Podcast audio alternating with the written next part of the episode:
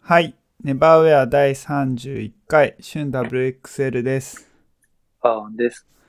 今日は11月14日の10時15分。もうだいぶ寒いね。そうそうでもないなんか今日とか寒い感じする。うーん、なんかほとんど外にいないからかな。今家暖房つけてんのか。え、つけてない。あ、そうなんだ。すごい。うん。え、もう使ってる昨日今日ぐらいちょっと使ってるぐらいかも。ちょっと寒あい。あ、そうなんだ。うん。うん。あんまりなんか寒さまだ感じてないんだよな。てか最近忙しい。ちょっと、ちょっと。今 週、来週がちょっと。なんかは最い近忙しそうな雰囲気あるよね。なんとなく。そうでもまたなあい。れですかツイッターで乙女心を読み取るやつなんていうのうん相手の何かを伺う節があるかな我々こうそうツイッね。ターから漏れ出る何かであ、ストレス溜まってんな、み たそいうなそうね。そうあるよ ねあるある。ワーク疲れてんな みたいなのあるそう、間違いないね。そしかもう、気づきでしたか。今日しかもあの忙しいからこう家事をしながらさせてくれって頼まれてそうなんです。忙しそうだなっつってああ、まあまあ、確かに、それでもバレるよね。もう、そういう風に言っちゃったらね、こっちの思いをもうガンガン家事しちゃおうかなと思って るから。でも、あんまうるさいから音立てんなってやって、こういう冷蔵庫開ける音とかもね、まあ、バレちゃいますからね。缶の音しはてい缶の音そうですかはい、いい音。というわけで、始まってまいり ました。ネバーウェアでございます。この前、あ、なんだっけ、この前っていうかさ、あの、二、人で実際会って撮ってた回の時も、やっぱかなりしっかりこう、アイロンの音入ってた よね。あれ聞いたけどやばかったね。シューシューっつって。ガタン、ガタン、みたいなそ。うそうそう。バサーバサーっつってね、もうリズミカル な、かなりリズミカルな音がして、あの、工場かなんかで撮ってんじゃねえか、みたいな感じ。ほんとそんな感じだったね。それはすげえやばかった。うんいや、まあまあまあ、しょうがないね。まあ、ちょっと今週、来週はですね、ネバーウェアだけ撮ってる場合じゃないこの2時間っていう感じなの で、お許しいただけたらと思います。おーい。もうガンガン洗濯機のピーピーとか言うからね。オッケーオッケー。りょうたです。はーい。で、なんかしばらくさ、あの、質問がまたちょこちょこ溜まってて、うんうん。で、この、一番初めのやつどうするそうこれ、前回の22回って書いてあるから、もう相当飛ばしてるんだけど、こああ。ちょっとそこはやっぱり山なんで、まだ待っときましょう。れ。無理。はい。じゃあ、また順番に行くよ。はい。い一回さ、その、うん旅行の方の感想の話行こうかな。うんうん。えっと、これね、最終的にあの、読まなくていいですって書いてあるんだけど、ね、ちょっと面白かったんで読みます。いや、だって振りだもん。読むなよ。絶対に読むなよってやつでしょ。 そうそうだよね、確かに。そうじゃあ読ませていただきます。お願いします。しゅんさん、ばんわさん、こんばんは。私こんばはんはメガネ会館を前を自転車で爆走して駅に行ったり、県庁のお堀の中を突っ切って通学していたので、距離感が分かりすぎて楽しく拝聴しました。かっこちなみに、メガネ会館がメナメガネミュージアムという名前に変わったのは、ポッドキャストを聞いて初めて知りました。かっこ閉じる。タフすぎる移動の連続に聞いているだけで疲れました。金沢との往復に時空間が歪んでいるのかなと思いましたがよく聞くと最初の岐阜から矢印福井に来て矢印ランチを食べに駿河に行くところからすごいですなぜなら嶺北に住む人間はそんなに気軽に嶺南に行かないからです過去は私だけかもしれませんが過去閉じる新幹線が開通したら特急が廃止されるのでこれと同じ旅行は2024年にはできなくなりますね駅前も再再再開発中らしいので変わっていくのかなと思います。過去東京までの時間は今とほとんど変わらないので福井の人はあまり新幹線を歓迎していない感じがあります。かっこ閉じるずっとなぜこんな偏僻なところへ点々点と思いながら聞いていました。ハニー東洋店周辺とか点々点こんなに点々点田んぼしかないところに来る人、てんてんてん本当にいないので、勝手にめちゃくちゃテンション上がりました。確かに鯖江市はメガネの街と言われますが、店舗があるわけではないので、観光に訪れる人はほとんどいないと思います。二十数年前までは外に働きに行かない人は大体メガネの組み立てか漆器の研ぎの内職をしていたような気がします。友達の家に遊びに行くと隣の机でお母さんが細かいパーツを組み立てていたりしました。とにかくびっくりして書かずにはいれいられなかったので尻滅裂でありますが書きました。ポッドキャストでは取り上げなくて大丈夫です。文字数の関係で3回も送信して長々と失礼しました。ちなみに福井県は全国で唯一イオンがない県だそうです。私も最近知りました。では、ご自愛第一でおすごお過ごしくださいませ。です。これはもうね、突っ込みどころが多すぎ て、第一声なんて言ったらいいか困る、正直。すごすぎる。ね、福井、まああ、あ福井の話、福井の人で福井の話を聞いて送ってくれたっていうところがうんうんまずあってね。面白いよね、こ れ。そう。いや、このメッセージがアスクに来て、シュン君に送った時に、これだよ、これって言ってました からね。こういうの待ってたんだよみたい な感じで。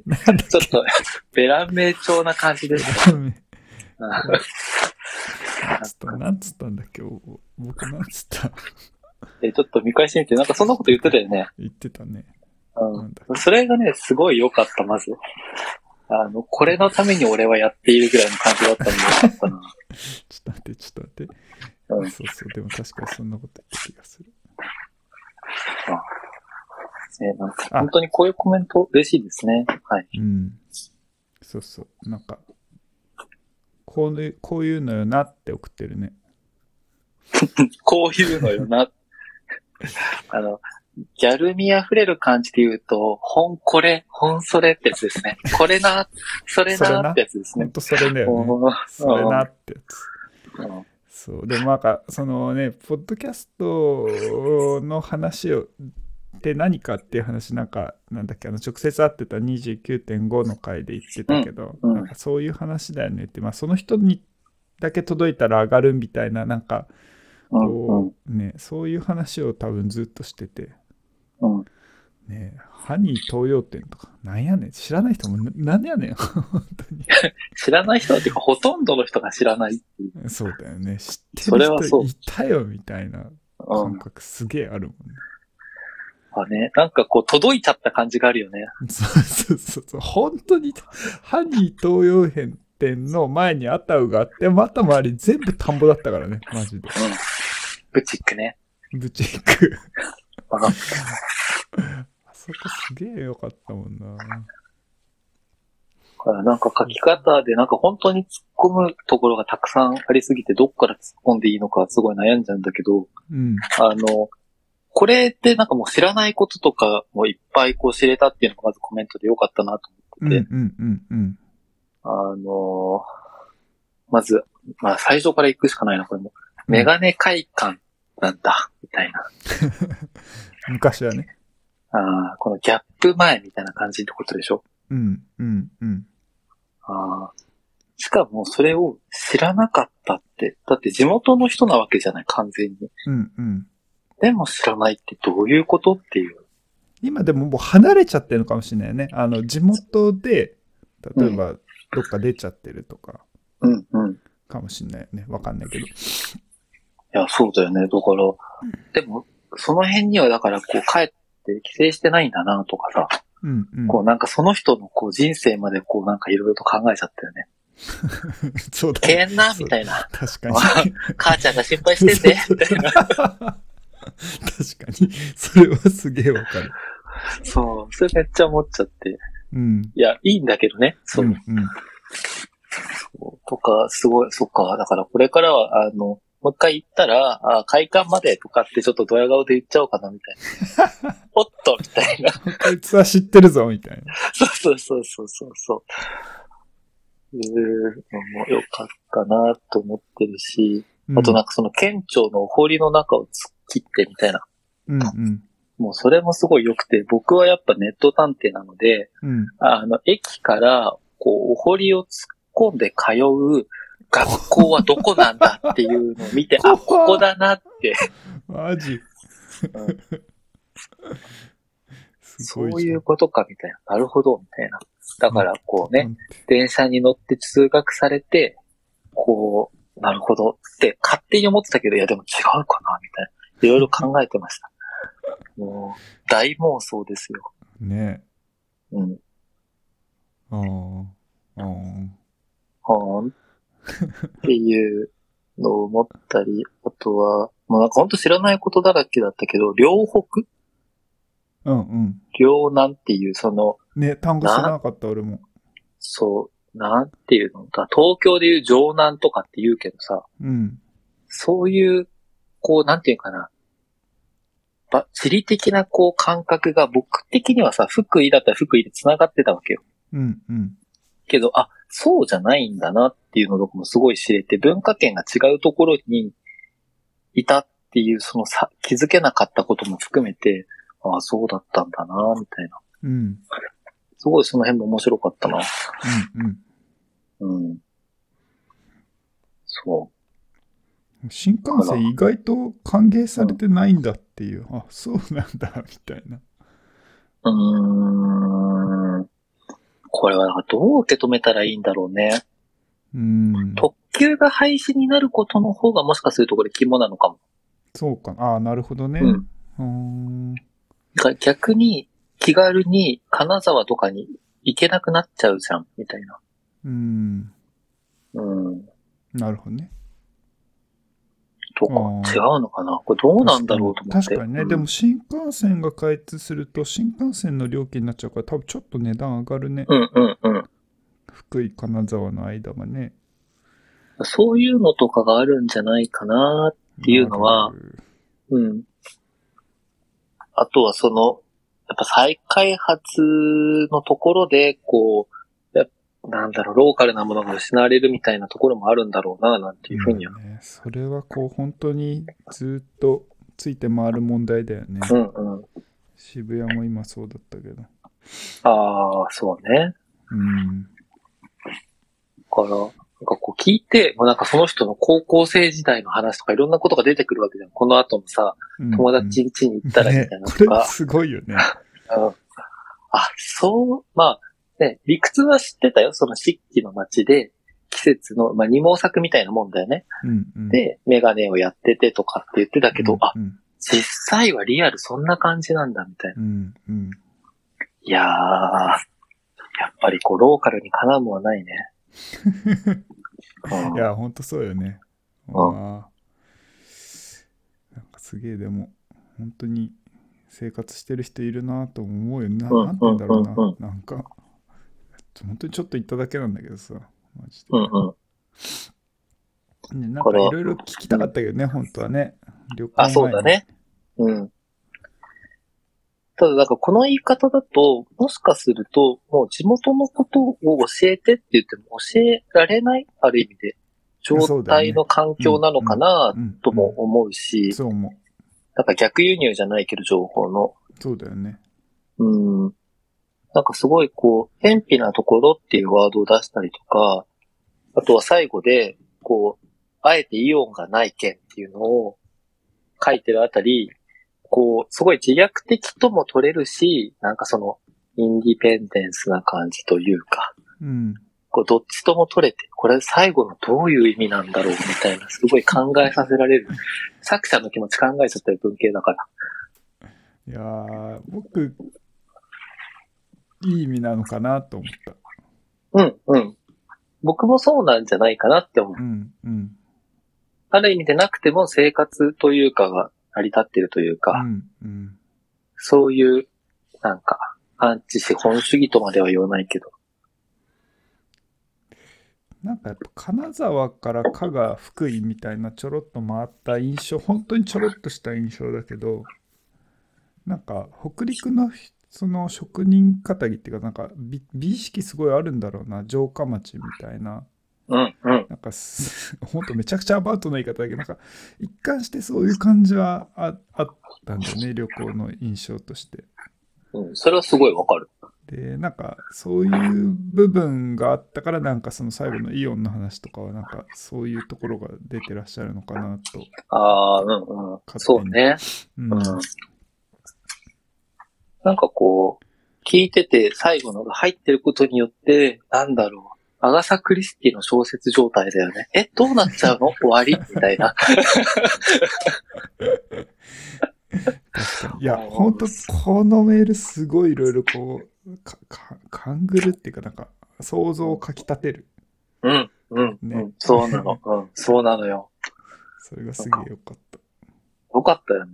うんこういうのをいただけると本当嬉しいなって思いました。うん、うん、うん。そう。なんか、なんで福井にっていうその感覚は、でも、言うは何しに日本にみたいなのあるじゃん、番組。僕よく知らないけど。 はい。 はい。あれってさ、あこう、なんだろうな。日本なんて何もねえのにどうしてきたっていうニュアンスじゃないじゃうん。ん、うん、こんないっぱいあるところに何しに来たんだいっていうさ。うん、うん、なんかそういう、なんか実は感覚もかなりあるんじゃないかな、なんていうふうに、このメッセージから思ったり、もっとあるんだぜ、実はとか。うん、うん。うん。そんな、はい。いいね。なんか本当に、こういうの嬉しいですね。うん。嬉しかったね。うん福井の印象、本当なんかずっといいな。うん。あの、行って福井の株が上がったよね、やっぱり。うん、なんか、そうだね。本当にそんな感じある。うん。まあ、上がるも下がるも正直よく知らなかったのを知ったことによって、なんか、まあ、マイナスだったっていうわけではないんだけど、正直。うん。なんか、分かってなかったんでね、福井のこと。まあ、未だによく分かってないけどうんさ、が、あ、そういうことこと町みたいな。ちょっと輪郭が見えた。うん、うん、みたいな。う、うんうん。んうっす ら。うそのっすぐららねいのもんだけど、本当そのぐらいのもんだけど。うんまあ、でもだから、やっぱりこう旅行の醍醐味的な部分はすごくあるなぁと思って、うん、うん。あの、なんか北陸と北欧、この話ってあれ、ポッドキャストでしたんだっけなあって話してたんだっけちょっと忘れちゃったけど、うん。あの、富山、石川、福井って、なんかこうニュアンスとして北欧だよね、みたいな。うん、うん、うん、うん。でも北欧なんていうものはある意味で存在しないみたいな。するんだけどさ、うん。こう、でも、なんだろうな、東アジアとかとある意味で同じくくりで、うん。あの、まあ、共通点はもちろんあるけれど、まあ、違うっちゃ違うし、同じっちゃ同じみたいな。なんかそんなのと同じ感じだったなーっていうのをすごくより思った、うん、うん。はい、回でした。うんはい。そうね。また旅行行きたいね。うん。まあ、やっぱ海外ね。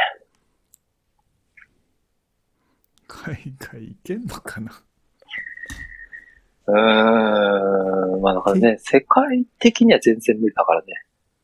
結局ワクチンパスポートみたいな話は出てるの出てない今もあるよ、やっぱり。うんだって海外にビジネストラックで行くときとかってワクチンの接種があるかないかで対応が全然違うし。うーんうんうんまあ、ただちょっとね、まあ、ほんとこればっかりは全然わかんないからね。うんまあそうねそのうん。はい。じゃあ次はいよどっか呼んでくれいちょっと私今アイロン始まったから読めない。読んで。こ忙し いからアイロンアイロンの音かあんまり音が出ないようにややるんだけどな。はい。おいこれ僕宛てだいきますはいシュン WXL さん、Spotify で公開されているバッドサマーのプレイリスト、夏の間幾度も聞かせてもらいました。より具体的にどういうジャンルが好みで、高校時代何を聴いていたか、どこの CD ショップに通っていたか、どうやって曲を探し出しているか、視聴環境、かっこヘッドホン、スラッシュ、スピーカー、かっこ閉じるのこだわり、来日してほしいアーティスト、バーワンさんにおすすめしたいアルバムなど教えてほしいです。もう大ファンですよ。質も問う、があなたのことぎゅうぎゅうが全部知りた い。すべて教えてっていう、うん大ファン。あ ー大ファン。大ファン。いや、ありがとう。ま本あ。当ありがたい。 あの、先に一つだけその話で僕言おうと思うと、うんうんあの、今日ちょうどツイッターでなんかちらっと見たけど、パクヘジンが結局来れないみたいね。そうそうそうそう。うん。それはね、結構みんな残念がってる人多いだろうね。そう、実はね、俺、そのちょうどその、うん金曜日が東京、もともと金曜日が東京で、土曜日が大阪。うんうん。昨日の夜中と土曜日の夕方ぐらいだったんだけど、俺、うんうんそのちょうど木、金、土って出張でね、ちょうど神戸にうん行く予定があってさ、うんうん。そう、で、あれこれ大阪行けんじゃないみたいな。 いわゆるワンチャンあるでってやつですね。そうそうそうそう。で、はい結は構い。ね、正直狙ってたのよ。うんうん。で、そうそう、今日本当にそれ見て、うわ、いけない、いけなくなっちゃったって思った。いやー、まあ、パクね、完全に彼女はこう、音楽さの姫ですからね。うんうん。ああ、人気はめちゃめちゃあるよね。うん、いやでもここんななんだっていう印象もあるけどあまあ確かに。でもすごい本当にすごいと思うんうんうんうん。もうなんだろう。音楽だったら彼女だし、ファッションだったらペトゥナみたいな。う。うんうんなんか、そのぐらいのこう、なんていうのかな。やっぱ地位があるよね、ある意味で。うん。でああ。もね。いや今年はあのアルバムがすごかったんかねなんかわかんないけど本当にすああごー。でも、その前のさ、Like This どのタイミングなんだろうな。い。それなんかやっがぱ去年。ああ、そっか。うんああ。なんかそのあたりから完全にサークルでこうてっぺん取ってる感じはあったけどね。まあね、移籍、レーベルも移籍したのもすごい大きかったし、なんああそうなんだわかへえそうそうそうそう、なんかそういうぐらいのタイミングがすごく重なってたよね。うんうんうん本当にそれはすごく思う。からまあそのかった。ほら、来日っていう話があったので、ちょっとそこだけは僕からもツッコミというかで出そうかなと思って。うん、ね、すごい残念なんだよね。はい。そうですね。まあ、あとはもうしゅんくんの回なので、僕がちゃちゃは入れますけど、ちょっと続けてもらってくださ い。あ、そう、そうね。はいえっと、そうね。そう。で、ここれですごい嬉しくて、ラスプレイリストを、なんだろう。そう、なんか、すごい、こう、まあ、この、初めはもともとバーワン君に作ってたものを、ポッドキャストやり始めたから、まあ、一応、こう、そういうもんあるよって言ってみようぐらいのもんで、 うん、うん、う言っん。てたよね。で、まあ、本当にこの夏向けのはなんか夏向けに作ったよってちょっとうん、うん、こうんうう言んっ。たから多分多くの人がフォローしてくれてて、うんうんまあそれでもあそうなんだよ40人ぐらいだけど、まあ、すごいそれうんはうん俺にとっては大きくて、うん、うん、うん。そうそうそう。えー、なんかね、聞いてもらえてよかったなっていうのと、あとなんだっけ、ちょっと待ってね。あ、ジャンル、ジャンル。うんえなんかそもそも、うんまあ、私だけのものだったプレイリストなのにっていう嫉妬心そねう。そう、それ絶対言われると思 った。キーみたいな。いいのよ。あなたに一番初めに教えてるから。なんかでも、あれ、奪われちゃったっていう感じはあります が、まあ、あの、それの話と同時に、あの、皆さんお聞きになったらわかると思いますけど、あの、まあ、バッドサマーはね、やっぱりね、もう僕からのね、なんていうかな、僕目線がね、ほとんどないんですよね。あ、そう。ちょっともうちょっと聞かせて、それどういうことなんていうのかな。あの、なんかその、グッドナイト4シリーズというんですかね。あれ、は、まあ、なんか二つの役割があって、うんなんか、まあ、おめえに音楽を教えてやるよっていう、そういうね、あの、まあ、ところと、あともう一個は、まあ、自分自身も、なんかそのムードとしての記録みたいな。これは僕の勝手な感想だけど、シうュんン君の。うんうん。まあ、そういうとこすごくあると思う。そのなんか二つのこう意味合いを合わせ持ったプレイリストみたいな。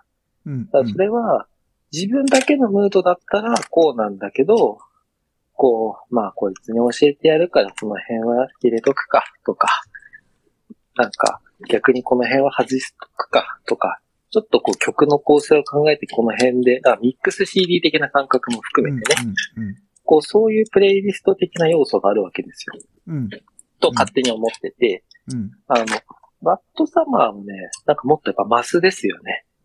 ああ、なるほどね。うん。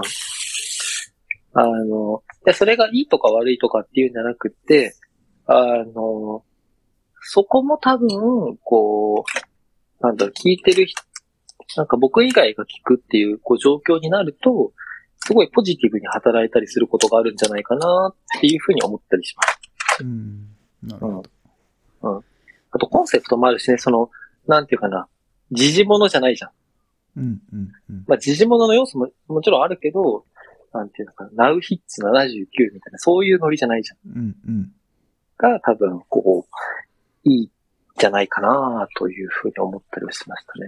うんうんはい。普段あの作ってる方は確かに必ずねあの年度と季節は書くようにしてるんだよねなんか後で見返した時に、あこの時期こういうのき聞いてたんだなっていうのはちょっとなんか時系列で分かんなくなっちゃう時があるからうんメモ代わりみたいのもうあんうって、ん。えーまあ確かに今年の夏用ってな夏にさちょちょろい曲聴くのってすごい夏っぽいじゃん。みたいな、まあまあそういうのもあれはあった、すごく。 うんそうそうなんかちょっとだからね、下心っぽいプレイリストです、あれは。やあらそうしい。そううそうそうそういうのは結構意識したかもなんか逆に、うんんうん。そのなんかあんまりうんぽぽすぎないというかなんか自分っぽすぎないというか、でモテ線ですよ、モテ線。こうさ。でもあれモテないよ まあいやごめん モわかテんなないいけかども。まあまあ、それはわかんないけど、まあちょっと近いというかね。うんわかるこ言っい方ちは方わ面かにる寄ってるというか。すごくわかるあのうん。でそれはそうねそうね。そうね。具体的にどういうジャンルこれめちゃ難しい。高校時代は、高校時代は本当もうパンクばっかり聞いてたんで、パンク。パンク例えば、パンクのどの辺ですかとか、プログラムどの辺ですかとか。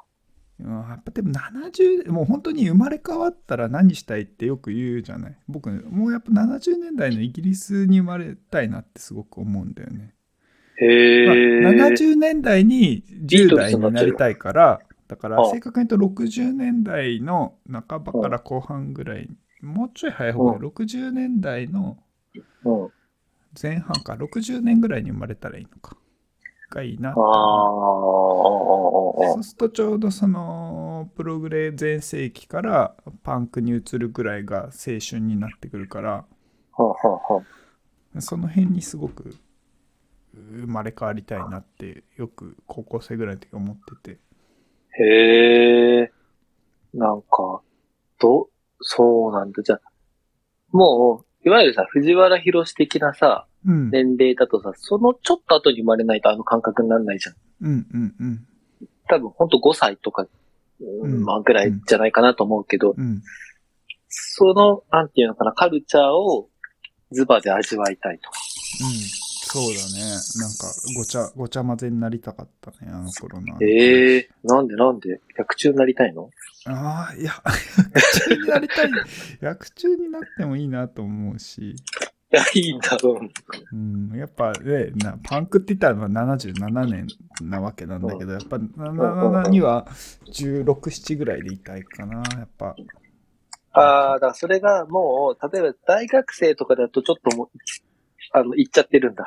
そうだね、そうすちょ、それだったらもうちょっと若くてもいい、15とか4でもいいぐらい。ああ、なるほどね。ああシドビシャスと同い年であるんだったらやっぱり17歳ぐらいじゃないとダメだし、うんうんうんうんうんうん。なるほどね。そういう感覚かなあーあ、これを、まずだから聞いて伝わってるかって話ですよ いやね。そこ掘り下げなくていいよ。いや、だけどさ、やっぱりうさ、んしゅんくんファンにはさ、いや、お前しか喋ってねえんだから代わりにお前が聞いとけやって絶対思ってるわけですよ。そういう、そういう視点なんだ。そうそう。だかなるほらどこの話をしたら、いや、こう、いや、俺だったら、じゃあ今その後の、じゃあそれこそビビアン・ウェストウッドみたいな話を、そのね、この質問の方が知りたいのか、うん。それとも、こう、えー何がいいんだろう。じゃあ、マルコム・マクラーレンの、うん。あの、なんだっけ、あー忘れちゃった、ワールド・フェイマスとかが入ってる、あの、アルバムとかの、うんうんあるじゃん。うん、うん。とかの時期はどう思ってるんですかとか、なんか多分聞きたいことはいっぱいあるはずなのね。そもそもイギリスで生まれるんだったらイギリスのどこの街がいいんですかロンドンですかやとっぱか、ロンドンだよね。うん、とか、あとどの、どのクラスがいいんですかとか、なんか16歳とか17歳ってことは、ど、どういう学校に行きたいんですかとか、なんかわかんないけど、いろいろあるんだと思うんですよね。そうそうそう。だって、今みたいな生活を送るんだったら、その時にパンク聞かないで勉強してたんじゃないですかとかさ。で、プレップスクール行ってるから、ロンドン生まれでもロンドンにいないんじゃないのとかさ。きっと聞きたいことは死ぬほどあるはずなんですが、うん。うんどう今みたいな質問攻めにあったら。いやいや、ちょっとびっくりしたよね。マジで あ、そうなんだ。 でもそのやっぱりもともとやっぱ音楽がすごい好きでファッション全然興味なかったからその結構後付けなんだよねそのああの時期にそのパンクに関わった人にビビアンとかマルコム・マクラーレンがいるっていうのもあんまりうんうん、ああ、意識してなかったしそうなんだ。まあねマルコム・マクラーレンは絶対名前が上がる人だけどそれをなんかその服の切り口では全然見てなかったからああ。と当時はね、え、でもさ、高校生だったわけでしょうん、当時。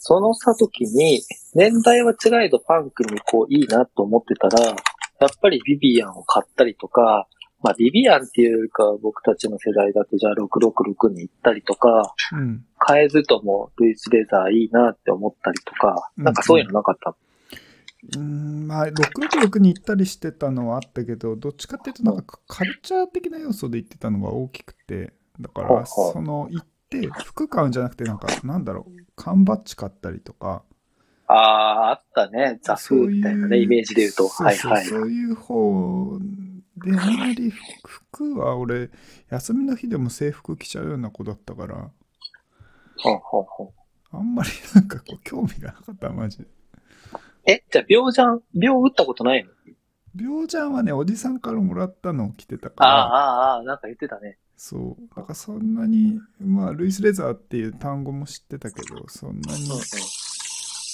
そのファッション的な興味は本当になかったんだよな。で、まあ、好きなバンドもあーピストルズよりはクラッシュだったし、うんうんうん。そんなに、こう、アイコン的な要素も、うんね、なかったんだよね。うーん。シドよりジョンの方が好きだったし、うんうんうん。うん。そうなんだ。ってことは皆さん、ルイスレザーでどのモデルを買えばいいかわかりますね。そうう。ーんそうなんだ。なんか、いや、秒じゃんで俺2000発打ったぜとかさ、なんかそういう武勇伝があったらいいなと思ってでね、おじさんがね、手で打った病ちゃん着てた。 うん。まあそういうのがある意味一番パンクかも。そうそうそう、すげえボロボロだったんだけど。でもほら、服、服は興味なくてもさ、バンティーみたいの買ったりしなかったの。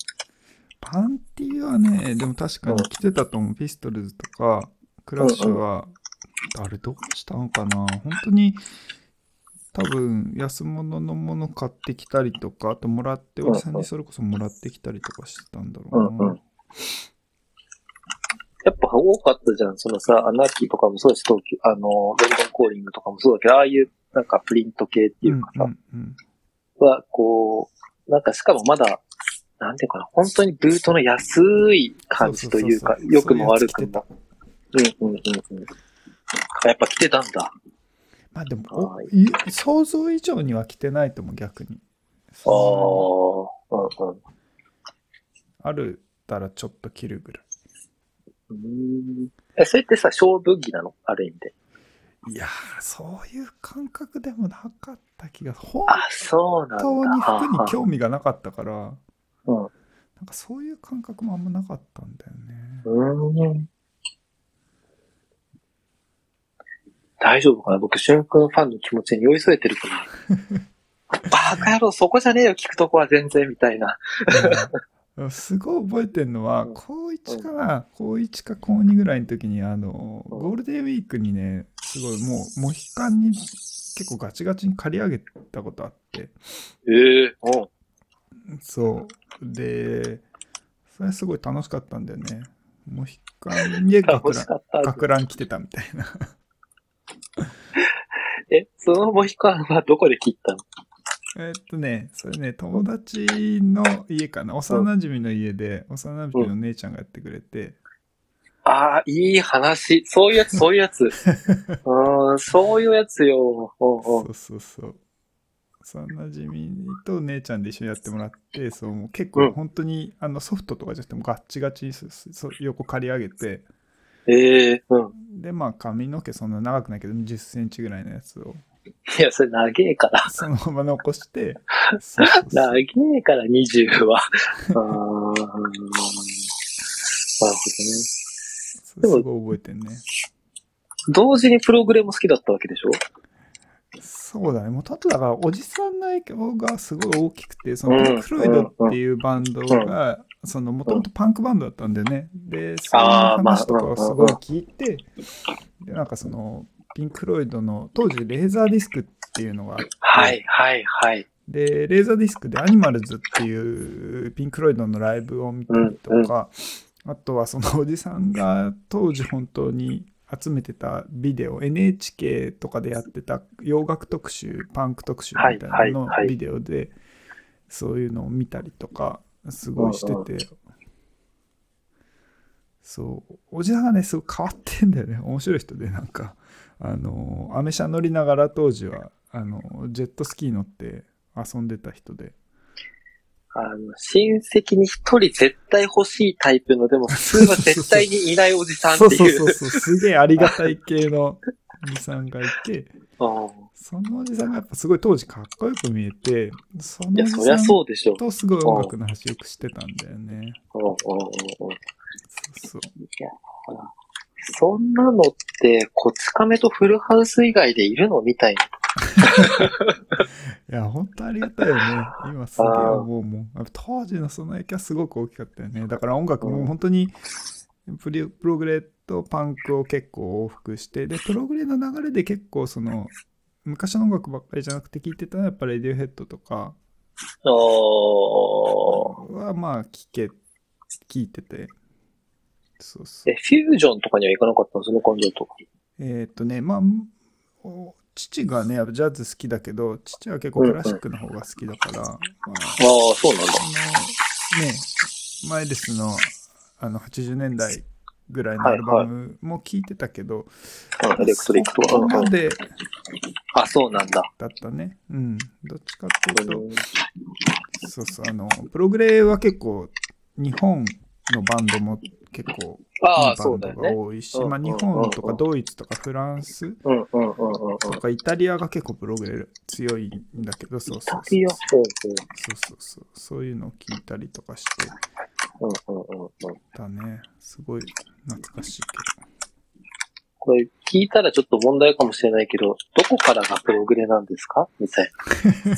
それ戦争がは起きね、るって。もうね、今、こうもう今の時代になると、ともう本当にさ、だから今の若い子たちがやってる音楽もかなりこう、転調もするし、ポリリズムだし、あ、そうだね。うんなんかすごい難しいなと思うけど、なんなんだろうね。やっぱコンセプトがあるうん。とか、やっぱり技巧が優れてるとか、うんうんうんまたアルバムの曲数がとても少ないだとか、うんうんうん。 1曲が長くてね、なんかそういうのはやっぱり結構あるのかな。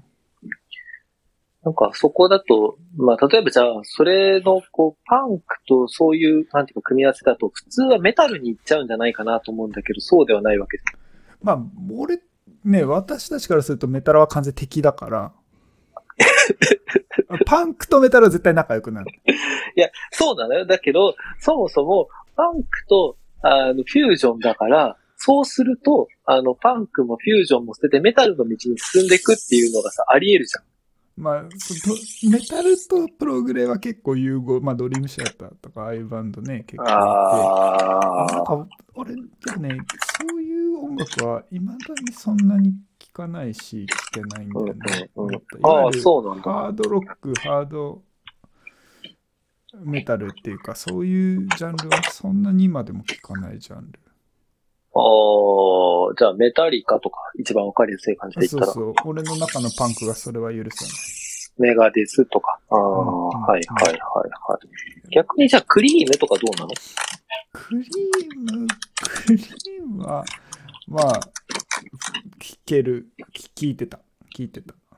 あ、そういう感じなんだ。うん。ああ、じゃあ、ソロになったポール・マッカートニーはそうだ、俺、だから当時ビートルズはそんなに聞いてなかったんだよね。だからそのビートルズの系譜の人たちも、正直高校生の時はそんなに聞いてなかった。うーん。えー、じゃあ何クラフトワークとかが良かったわけいや、もうそんな、それけどだいぶ後だから、やっぱり結構原理主義的にパンクは本当に77、78ぐらいの音楽が好きだったし、ああまあでも、それから派生しててね、アメリカのパンクハードコアとかもすごい好きだったし、、うんうんうんうん。だけどなんかそんなに新しいのは聞かなかったね、結局。ああ、そうなんだ。うん。うーんえ、日本のはじゃあ、日本なんだ、日本農園とか何でもいいけど。うんうん、そういうのは結構聞いてて、アブラダコとか。うんうんうん。そういうなんか一番こう、なんていうのかな。高校生のマインドだとやっぱり日本のものとかもいいなってなっちゃう感じがすごいするんだけど。まあいや、難しい。当時はやっぱ洋楽路線だったから、すごく全体がね、なああ、んか日なるほ本どの音ね。楽ダサいみたいなのは、はいはいどうしてもはいこう、はいなんだはろ。いうオタクっぽい方の人たちにはあって、ああ、わかります。私も中学生ぐらいまでは日本のヒップホップばかりしてました。うん、うん、うん、うん。わかるわかる。そういう感じだったね。でもそれでもやっぱパンクは結構そのアメリカ、アメリカじゃない、大阪の方とかはすごいいいバンドが多くて、うんちょこちょこ教えてもらって聞いたりはしてたね。うーん。なるほどね。何の話だこれちょっと待ってよ。ででも、、しゅんくんファンに送 る。もはうい激アツですよ。はい。具体的にどういうジャンルが好みってでも難しいよね。すごい。もうちょっとよくわかんない。あ、だ今、今はどうなの逆にジャンルじゃなくてもいいんじゃない今はでも聞けない、あんまりやっぱり聞けないなっていつも思うのが、そのメタルとかアイドル、うんああー、うんうん。アあニソンとかはうんなんかちょっとあんまり聞かない。あ。まあ、聞いてるイメージないもんね。あ、やべえ、うんピーピー出した。選択。はい。感想が終わりました。感想は。そうか。あとなんだろう。そういう、あ、その質問ってなんか細かい。そうだ、ジャンルね。そう、ジャンル、でも、その、なんだろう。ま、ま前もなんかよくこの話してる気がするんだけど、うん。そのヒップホップも俺全く聞けなかったわけ。うん、言ってるよね。うん。だから、まあなんか今、そのアイドルとかメタルとか聞けないけど、うんまあどっかでハマるんだろうなっていう。ああ、まあじゃあ演歌までいけるぞっていうことね。ああ、そうそうそうそうね。そういうところまでいければいいなと思ってるんだけど、あまあそうだよ今、ね今この時点ではっていう話やな。ああ。やっぱ気になるもんね。人はいつから演歌を聞き出すのかって。あほんと気になる、それは。ああ。そのどどどうなんだろうもう世代で完全に分かれちゃってるのか年齢でどんどん聞けるようになっていくのか分かんないよね。いや、僕はね、多分ね、その、時代が変われど、演歌的なものはやっぱりあるんだと思うんだよねうん、それが、あと40年後の演歌は、今のこう音楽とかがベースになっちゃってるから、めちゃめちゃこう、エレクトロニカみたいな感じなのかちょっとわかんないけど、ねうん。それ気になる。そう、やっぱりね。はい。あと CD ショップですよ。どこ行ってたんですか CD ショップは、本当にあの、新宿がホームだったんで、新宿のあのタワレコ。あ、ディスクユニオンじゃないんだ。ディスクユニオンも行ってた。いや、その新宿のタワレコと、あうとんディスクユニオンのそのパンク感とプログレ感っていうのがあって。そうそうそうそうそう。そうそう、あそそこの話はめちゃめちゃ行ってた。そうだよね。うん、でもあそこのね、プログレ感当時怖かったのよ、なんか。ああ、まあ、こう、確かなんかね、変なおじさんがいっぱいいてさ、に。うん今でもいると思うよ。 怖くなくなっただけだと思う。すごい、おもう僕も多分向こう側に行ってしまったのかもしれないけど、 そうだよ。もしかすると怖いってもう思われてるよいたら。そう、結構男子高校生でもなんか一人で行くのに若干はばかられるぐらい、うんそんなに頻繁に通ってはなかった。ああ、まあ、ちょっとこう、まだここまで俺は行ってねえなっていうのを察しちゃうよね。そう。本あの、当にいる人がやばい感じだから、うん。なんかブツブツブツブツ言いながら CD 見てる人とか結構いてさ、ああ、いいですね。だからそのホームっていうのはやっぱなんか気軽に行ってたのは駅からの距離もすごい近かったから、うんタワレコ。うん。そうね。タワレコ主張がすごい聞きやすかったしね。うん。うん。わかる。あの、ディスクチェンジャーみたいなやつ懐かしいな。うんうんうん。うん。あの、3枚 CD 入ってるやつでしょそうそうそうそうそうそう。うん。数字押すやつ。そうそう。あれ、あの、早送りするのめんどくさいやつね。そうそうそめっちゃ難しい。う。うん、い今まだあんのかなうん。やどうなんだろう。あれはね、あの、なんだろう。まあ、タワレコってさ、ちょっと特に新宿はさ、ビレ版的な要素もあって、手書きポップも多かったし、うん。あとなんか高い層になってるからさ、こうフロアによってほんと人種が違うんだよね。うんうんそここう、あの、一番下に近いさ、こう J-POP と新風みたいなうんう階ん。とうさ、んその二つ上の階だとさ、なんか、もう全然違うし、クラシックのところとか、これ本当に営業してるんかぐらい人いないしさ う。んうんうんうんうん。あの雰囲気は結構俺好きだったな。今なんだか、うんほんとつい最近あれでしょ、あの、フロア縮小しちゃったんだよね。あ、そうなのでもなんか本当つい最近そのニュース見たよ。多分ね、なんかワンフロアとかになっちゃったのかな。ああ、まあでもそれは当然そうだよまあね。厳しいよね。まあ本当そうだろうなと思うんだけど。うん。まあ、当時は結構貢いでたから僕もあそこよく行ってたな、タワレコ。渋谷よりも行ってた。まあそうなんだ。あ本当あそこ懐かしいな。なんであのフラッグスの建物さ、1階はずっと多分ギャップで、うんうん。うんうん。改札出てすぐ左入ると、まあフラッグスがあって、で、そこ多分アメリカンラグシーが入ってて。ああ横にアンドエイですよ。そうそうそうそうそう。 めっちゃ懐かしい。懐かしい。で、うん多分上上がると、なんだっけ、アローズとか、あと靴、なんだっけ、カンペールとかあったのかな。あ、でも今もまだあった気がする。あ、じゃあその前かな、ちょっと忘れちゃったな。そんなんがあって、で、4回か5回ぐらいに、えっ、と、うんオッシュマンズがあっそうそて、で、その上3フロアか4フロアぐらいが全部タワレコなんだよね。う。そうそうそうそう。そうそう、あそこ。じゃあ行ってたな。なんか、オッシュマンズも好きだから、僕は、うん。あの、もうその組み合わせで行ってたな。なんか行ったら結構うんうんわかるわ欲かるが満たされるみたいな感じで。めっちゃ行ってた、俺も。そう。で、あさ、結構さ、終わる時間も遅かったんだよね、タワレコ。確か違ったかな。 11時ぐらいまでやってたんじゃないかなそう11時そう ,11 時ぐらいまでやってたんじゃないかな確かだから結構遅い時間とかに行ったりするのも楽しかった気がするんだよな。うんそう。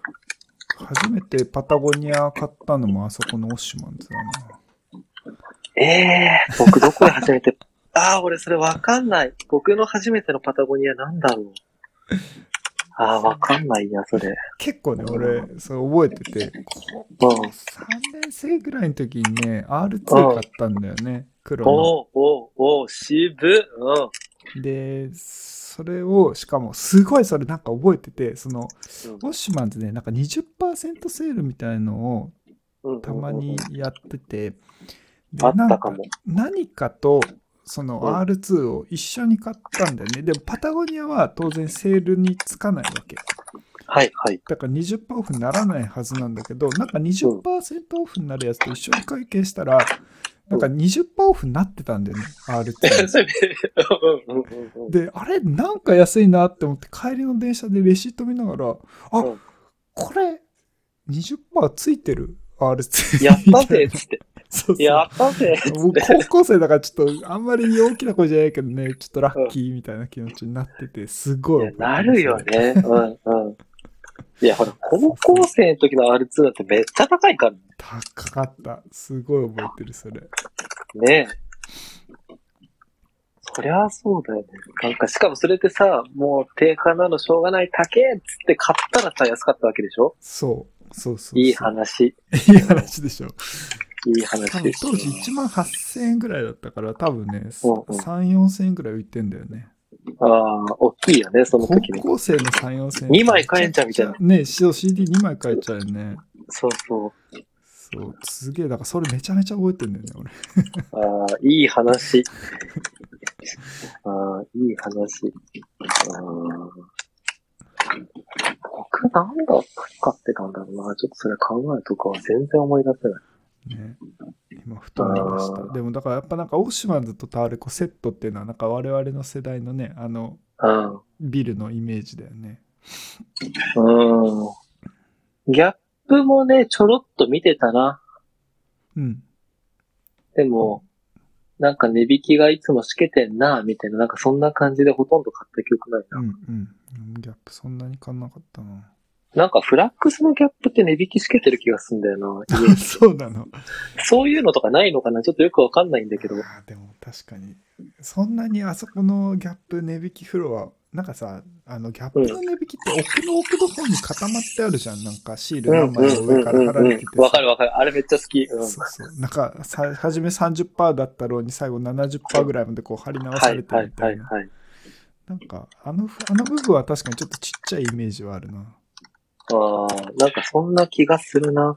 うん。あーまあ、もしかするとみんな新宿で買う人はお金持ちだから、セールになる前に買い切っちゃうって、そんなことないな、在庫システム上。まあいいや。そうんうそうですね。いや、あそこの、はい。あの、フラックス、なんだろうな。良かったし、向こうの急線とかもよく使ってたから、うん JR とかの乗り換えの間とかも行ってるし、うんうんうん。あの、その間にさ、今はなんか、なんだっけ、キツネじゃなくって、何が入ってんだ、ああ、いや、なんか、めちゃ D&D めちゃおしゃれになったよね。うんうん。そう。あそあこの、ってさ、狐もじゃとなもくてとあ何の入ってたっけレコードや、ボンジュールレコーあ、ドそう、とコンかチューさル。とか入ってるようんね。、あそこ、なんかあったっけうわ、思い出せないの。あそこって店もともとあったあったか。あったと思あっちの記憶全然ないな。う。なんか全然、全然僕も記憶ないんだけど、あそこでスープストックなんか食ってた記憶あるな。違ったうかーん。違うか。結構その南口で降りちゃうか塾が西口にあったのよ、ああ、そうだったんだ。うん、、でその夜ゼミにもちょっと行ってたから、うんうん。なんか結構歩いて行ったんだよね夜ゼミよ新宿までただだけど代々木まで行くとお金かかっちゃうからはい、結はい。構歩いてたんわかだるね、代々木までわかる東南口と、東南口じゃない、なんだっけ、あの、東急ハンズの横通ってくんでしょそうそうそうそうそうそううんうんミロでその西口から行く時とかミロードのところを歩いてたからあんまりなんかその、はいはいそっち側に行かなかったんだよねだからなんか記憶ないんだよなあんまりあーね、もう完全に今、おじいちゃんの戦争体験談になってしまったから、話を戻さないと、やばいやばいやばいやばい。怒られちもう完全に昔話だな、これ。ゃう。うんえーどうやって曲を探し出しているか。視聴環境、こだわり。うんどうやって曲を探すかわかんない。えーこれわかんないな。え、でも今はさ、新譜とかどうやって聞いてるのじゃあうーん、まあ一つはラジオでしょうんうん。でもやっぱね、このサブスクになってからラジオの情報が圧倒的に遅くなったのよね。まあそうだよね。リリースの方が早いからね。そう。だからそれがすごいなんか変わったなと思ってて、確かに。うん。あとはなんだろう、それこそレコード屋さんとかの情報もあるし、うん。あとはその、なんかサブスクでフォローしてる人が新譜出すと、そういう通知が来るから、ああ、はいはい。毎週サブスクって必ずその金曜日の0時がもう超基本のリリースだから、うん。うん。そのビルボードのカウント的にみんなそこで絶対出すようになってるから、そうだよね。うん。だからなんか金曜日ぐらいになるとなんとなくそれ見ながらあ今週こんなん出てんなとか思って、まあうん。うん。少なくとも知ってるアーティストはそういうところで見て知らないアーティストとか探すのはなその SNS とかレコード屋のレコメンドとかかなうーんあの、なんていうのかな。いそのリリースのタイミングズバじゃないけどさ、うんあの、Spotify にしろ Apple Music にしろさ、こう、エディターズピックっていうかさ、こう、先週良かったものとか、今週良さげなものみたいな、なんかそういうプレイリストすらあるじゃん。うんうんだから、あの辺聞いちゃうとさ、まあ、コアなとこは向いても結構いけちゃうよね。いや今ほんとねそのもうプレイリストはすごいようん、そう思う。うんプレイリスト聞いときゃまあ間違いないっていうか そう、なんか、しかもさ、今までと違ってさ、こう、ムードの、こう、タイトルがついたものもあるじゃん。なんかう、んうんたまにちょっとふざけたタイトルだなっていうか嫌だなってものもあるけど、なんか、うんリラックスしたい夜に、みたいなのあるじゃん。うんなんやねん、みたいなやつ。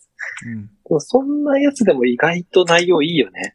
うんいや、もうほんとよくできてる。うん。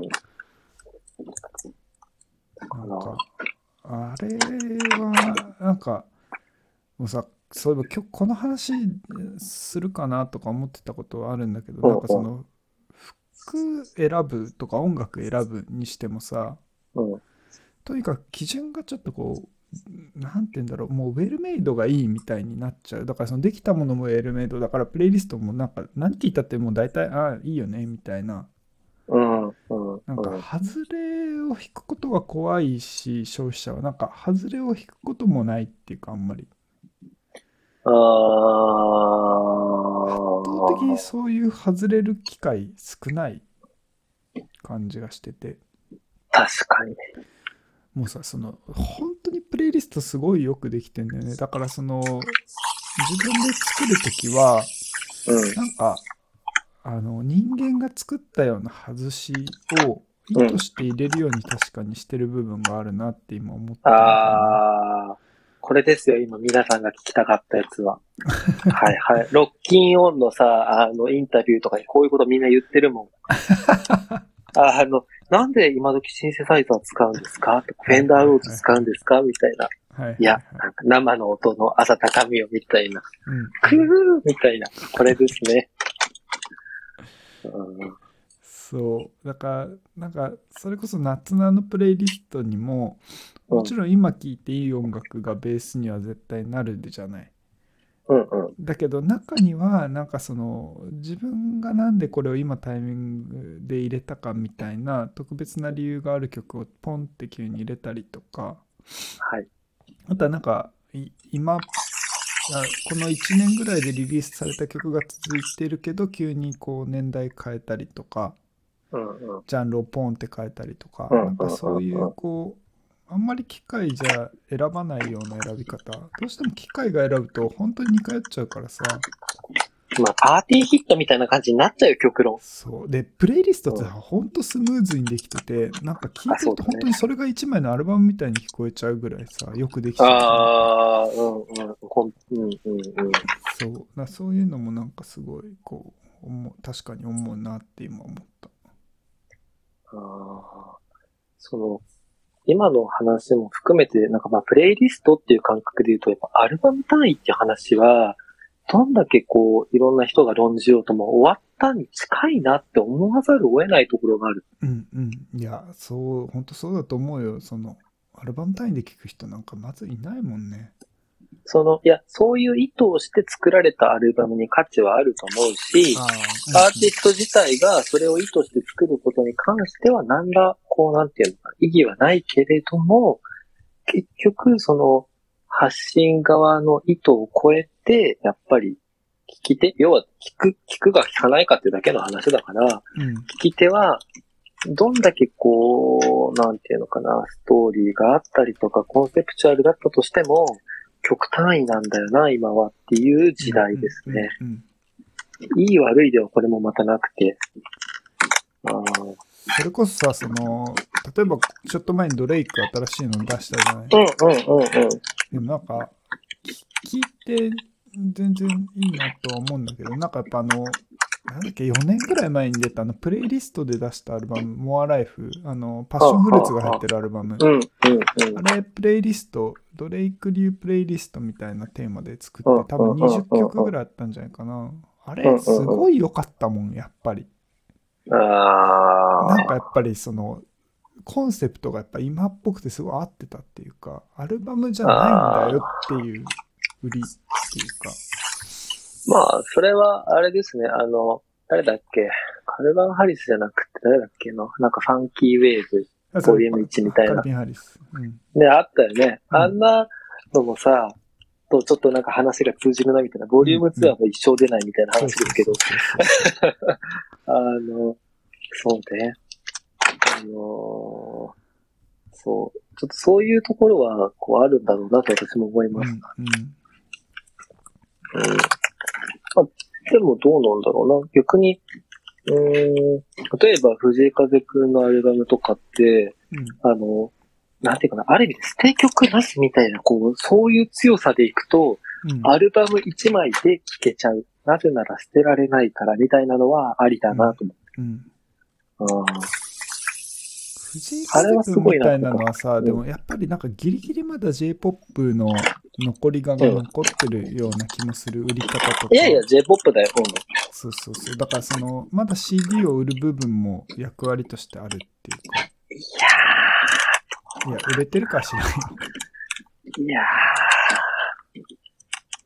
ー。うーん。なんかでも、うんその、僕はね、あの、アルバムすごいなと思ってるのは、うんあ。の、いわゆる捨て曲なしアルバムみたいなのを結構字で言ってるのは、うん。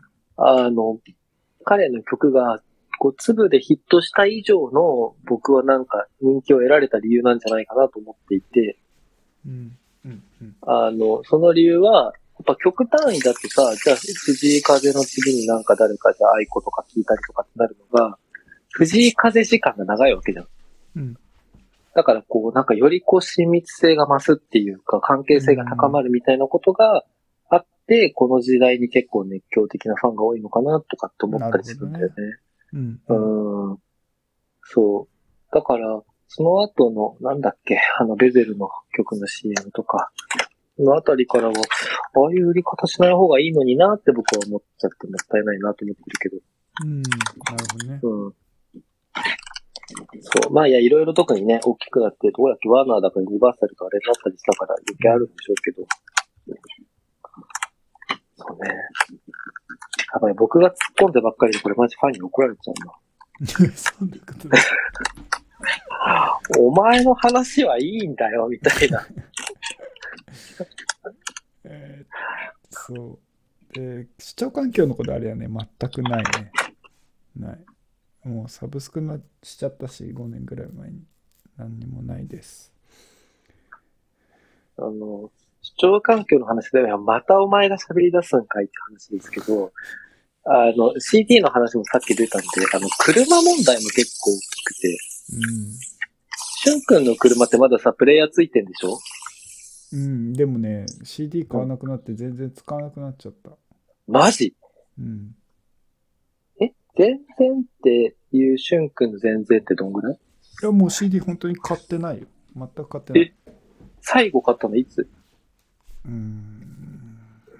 ちょっと思い出せないけど、多分この3年で10枚は買ってないと思う。やばいね。もう完全にサブスクに移行した。もうやめた。ああ、そうなんだ。まださ、前はサブスクでよかったら CD 買ってたじゃん。それがね、4年ぐらい前で、もうこの2、3年は完全にやめちゃった。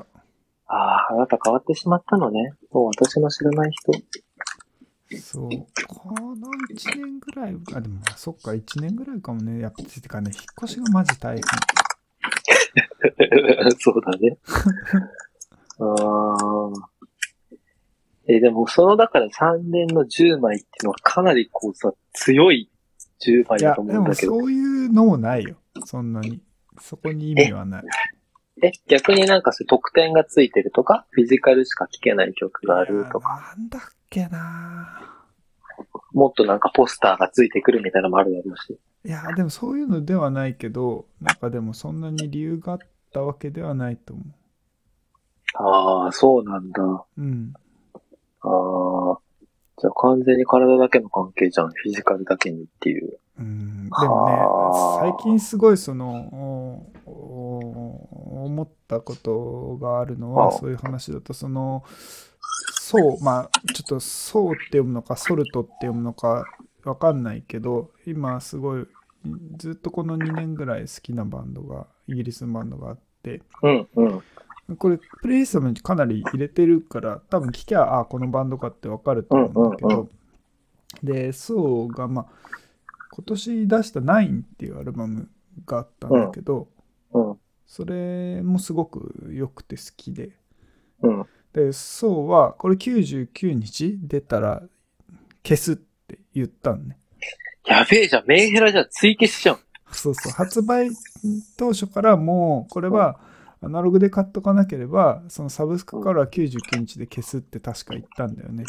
ちょっとごめん日数合ってないかもしれないけど。えー、藤原宏の昔のインスタや、あ、ごめん、はい。いや、あ、そうだね。あ、99日じゃないか、ごめんちょっと正確は忘れちゃったけど、消すっていう。うん実際そのうんバッドサマーにも入ってるんだけど、もう聞けないんだよね。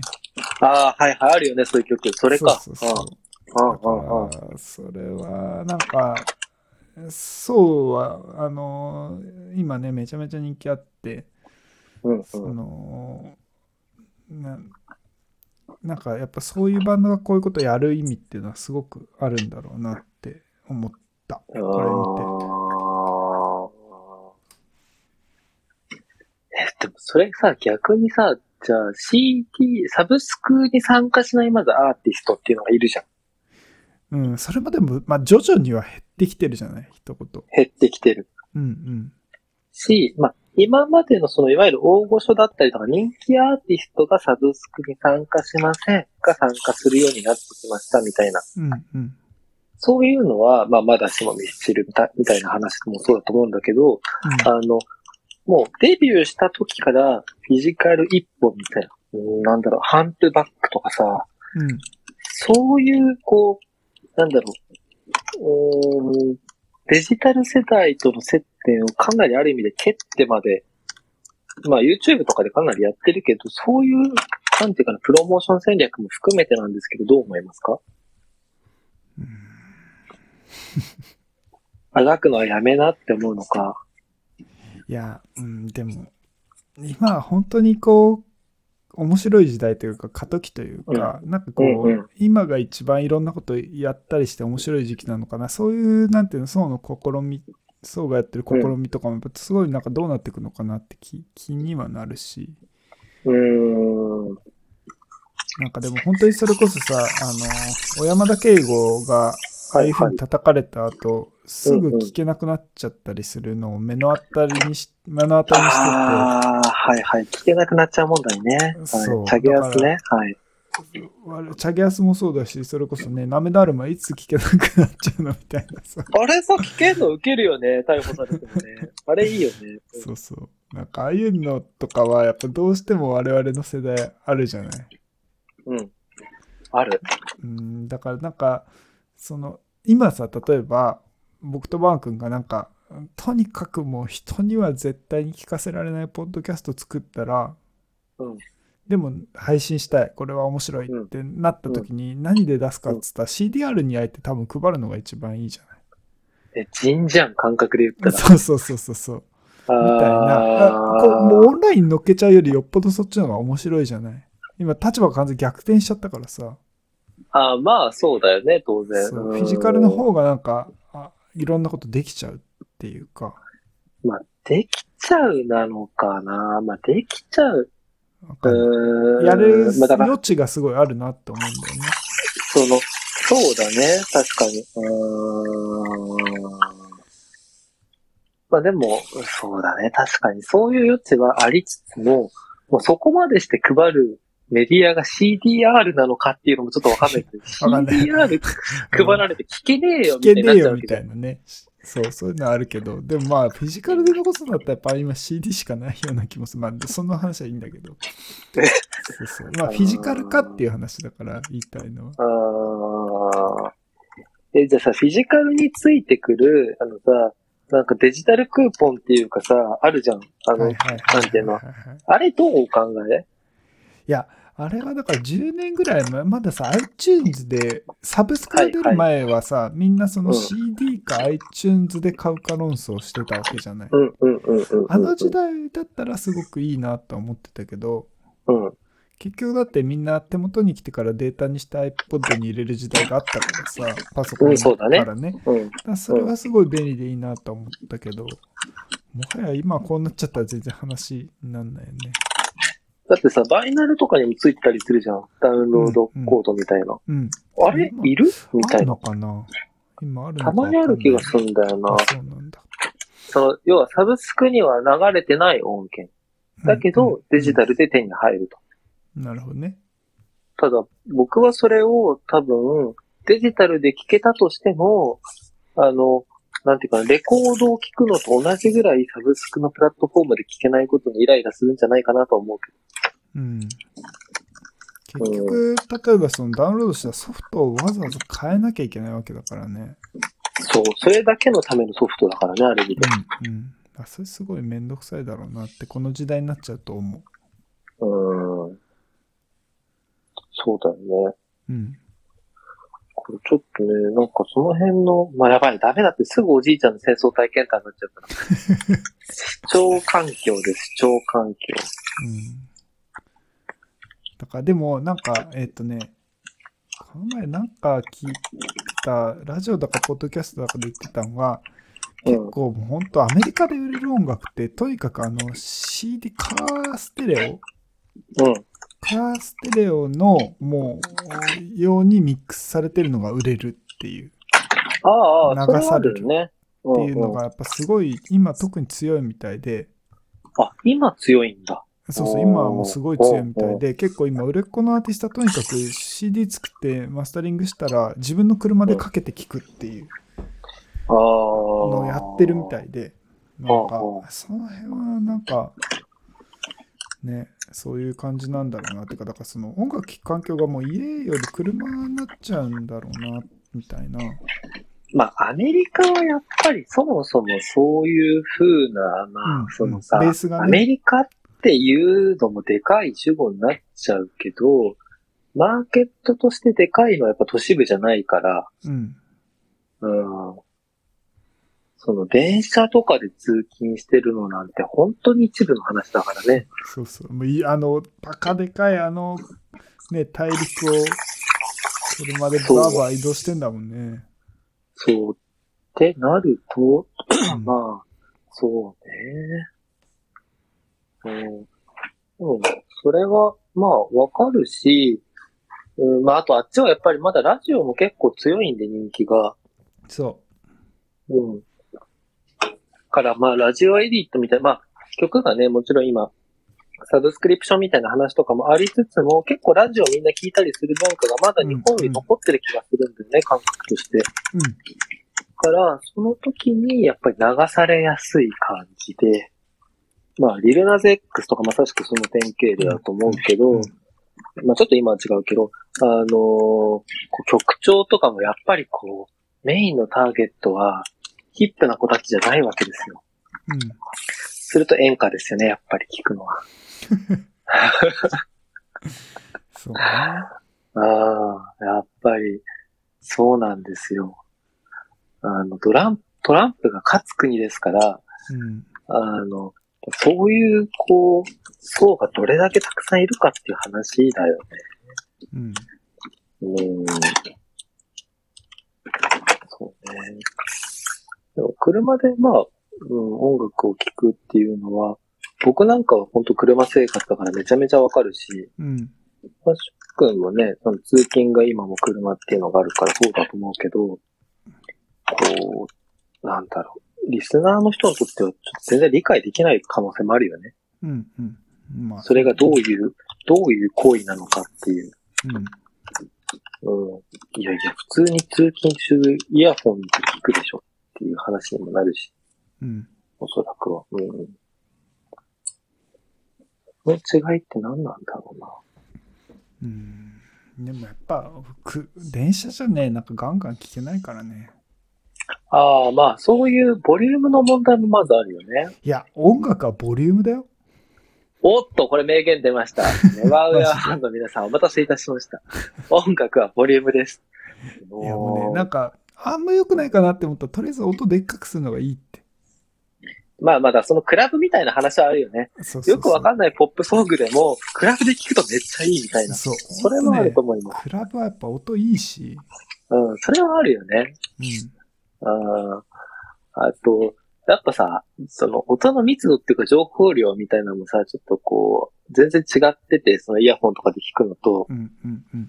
あの、やっぱ、イヤフォンだと聞ける音があるみたいな。なんか、それこそこう、なんていうのかな、サウンドマニアっていうのかな、なんていうの、そういう音響好きみたいな人たちはさ、うんうんこう聞こえない音が聞こえるいいイヤホンなんですみたいなのあると思うんだけど、車のスピーカーって結構いい、それこそハーマンカードンとか積んでても、まあ音なんて聞こえないわけ、ロードノイズもうるさいし。うん。うんから、なんていうのかな。もうその繊細な音とか、そういうのが聞こえないんだよね。上辺の、まあ、ドンシャリ的なさ。うん。うん。そこも結構また聞こえ方として違うんだよなっていうのを言われて思いました。うん。もうん全然違うよね。う違う。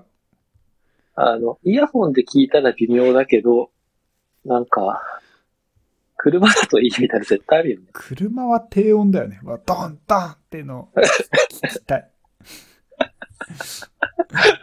うはい、今日の2個目の巡り、車は低音。車はやっぱそうじゃない。まずうん車で繊細な音楽とか聞かないよね。ああ、でも僕結構聞くけどな。あ、そうなんだ。でもそれはなんかもうその音楽を聞くっていうよりかただ流してるだけだから。あまあそうね。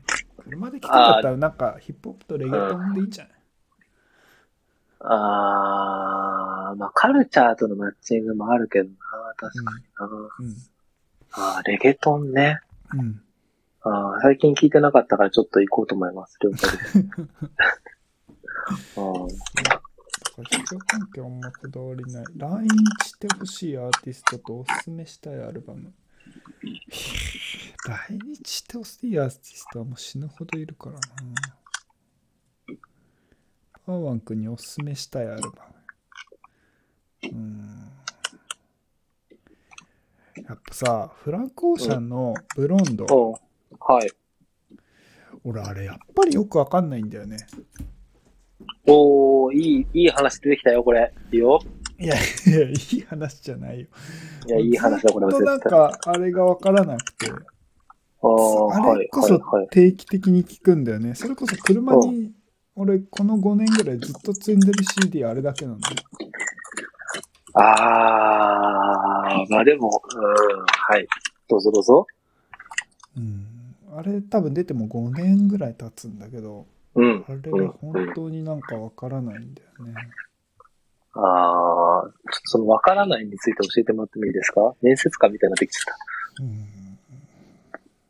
まあ、めちゃめちゃ評価されてるじゃない、あのアルバム。そうですね。とにはかいく。まあフランク・オーシャンの金字塔であり、まあ、この今のチルっぽい雰囲気を作ったとかボコーダー持ち,、ね、持ち込うんんうだんうとんか、うんうん。とにかく評価軸はいっぱいあるけどうんうんなんか曲単位で聴くともちろんね、うんいいなと思う曲あるしナイキスとかすごい好きだしうんうんうん。シャネルも好きだしナイツも好きだしピンクプラスホワイトも好きだしみたいなのあるけど好きしか言ってねえじゃん。うんそう、でもアルバム単位でなんかあんまりよくわかんない。またあれはギリギリアルバムっていう時代に近かったから、ああ、確かにそうだね。うん。それはわかる。うん。うなんんかその世間的にみんなが評価してるほど自分の中でも解釈できてないというかだあかーらワーワン君も定期的に聞き返してほしいなっていういや、あのですね、非常に残念ながら、いや、残念じゃないんだけど、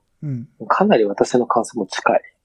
うんあの、なんだろうな。僕もわかんないから、たまに聞き直して、もうもうわかんじゃねえかな、つって。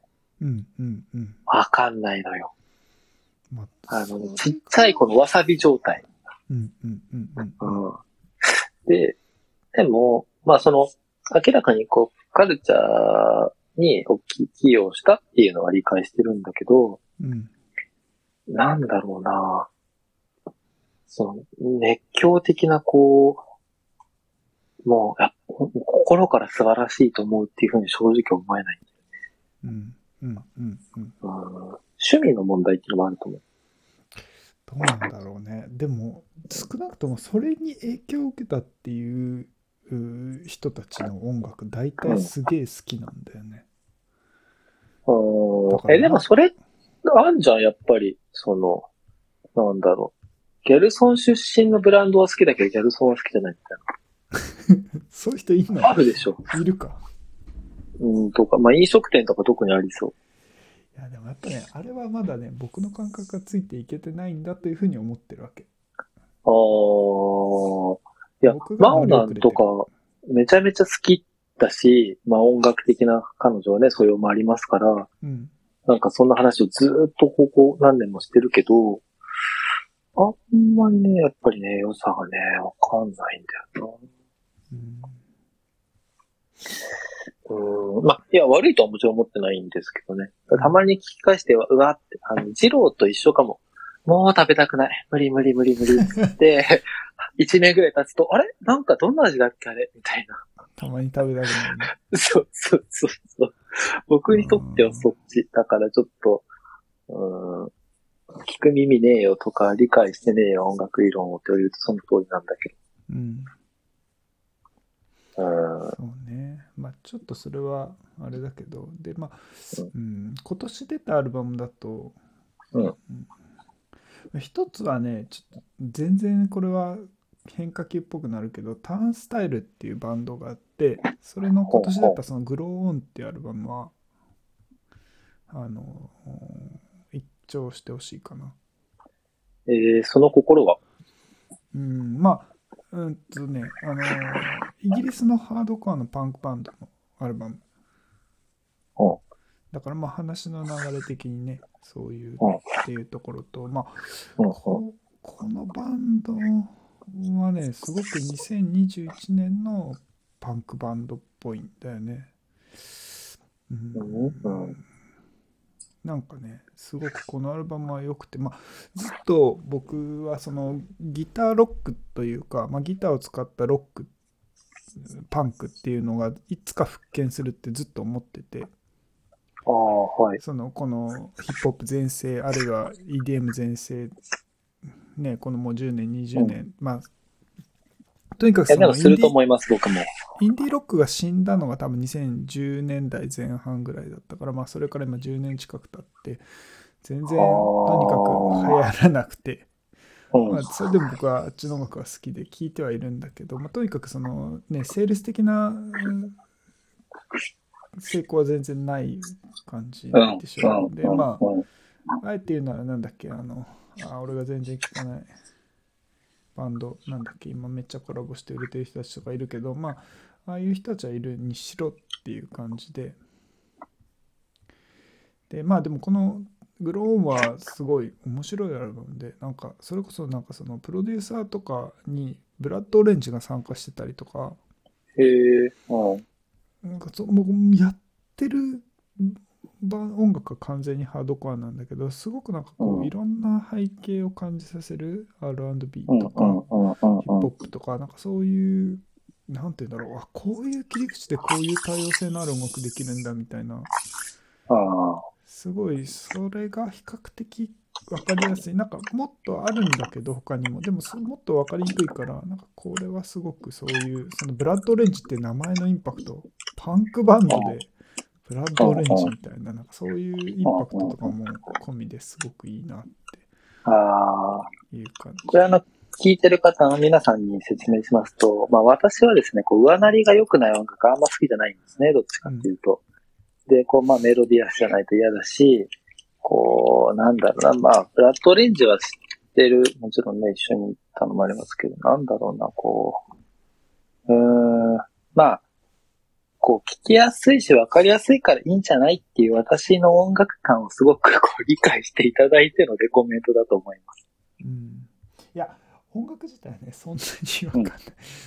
まあ、いわゆるほんとパンクだから、ただなんかそういうキャッチーな入り口とかもあるし、実はね、この、それこそそのアルバムから一曲どっかのプレイリストに確か入れてて、それが多分ハへーードコアだって思わずに全然聴けてるんだと思うんだよね。多分たまになんか変なの入ってんなと思ってるそうよ。そう。でも最近減ったでしょ。俺はね、減らしたんだ、少し。ああ、確かに。4つか5つ前ぐらいは結構あったかも。そうそう。最近ここ4、5個は減らしてて、多分ね、減らしてる側に出てる。それこそあれか、前回の14の方に入ったんだね。ああ、はあはあはあはエイリアン・ラブ・コールっていう曲が入って、そう。それはすごくいいね。ああ。とはね、もう一枚ぐらいなんか言ってきたのね。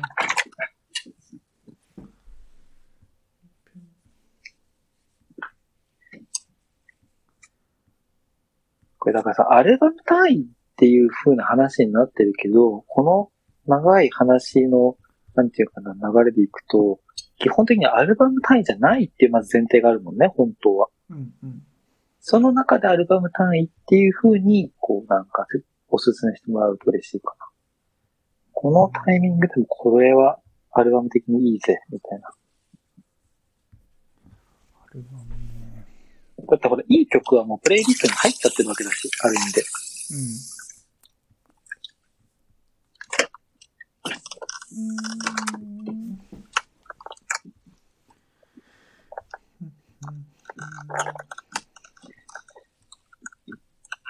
アルバムって今ほんと難しいよね。飛ばさずに聴ける人あんまいないからね。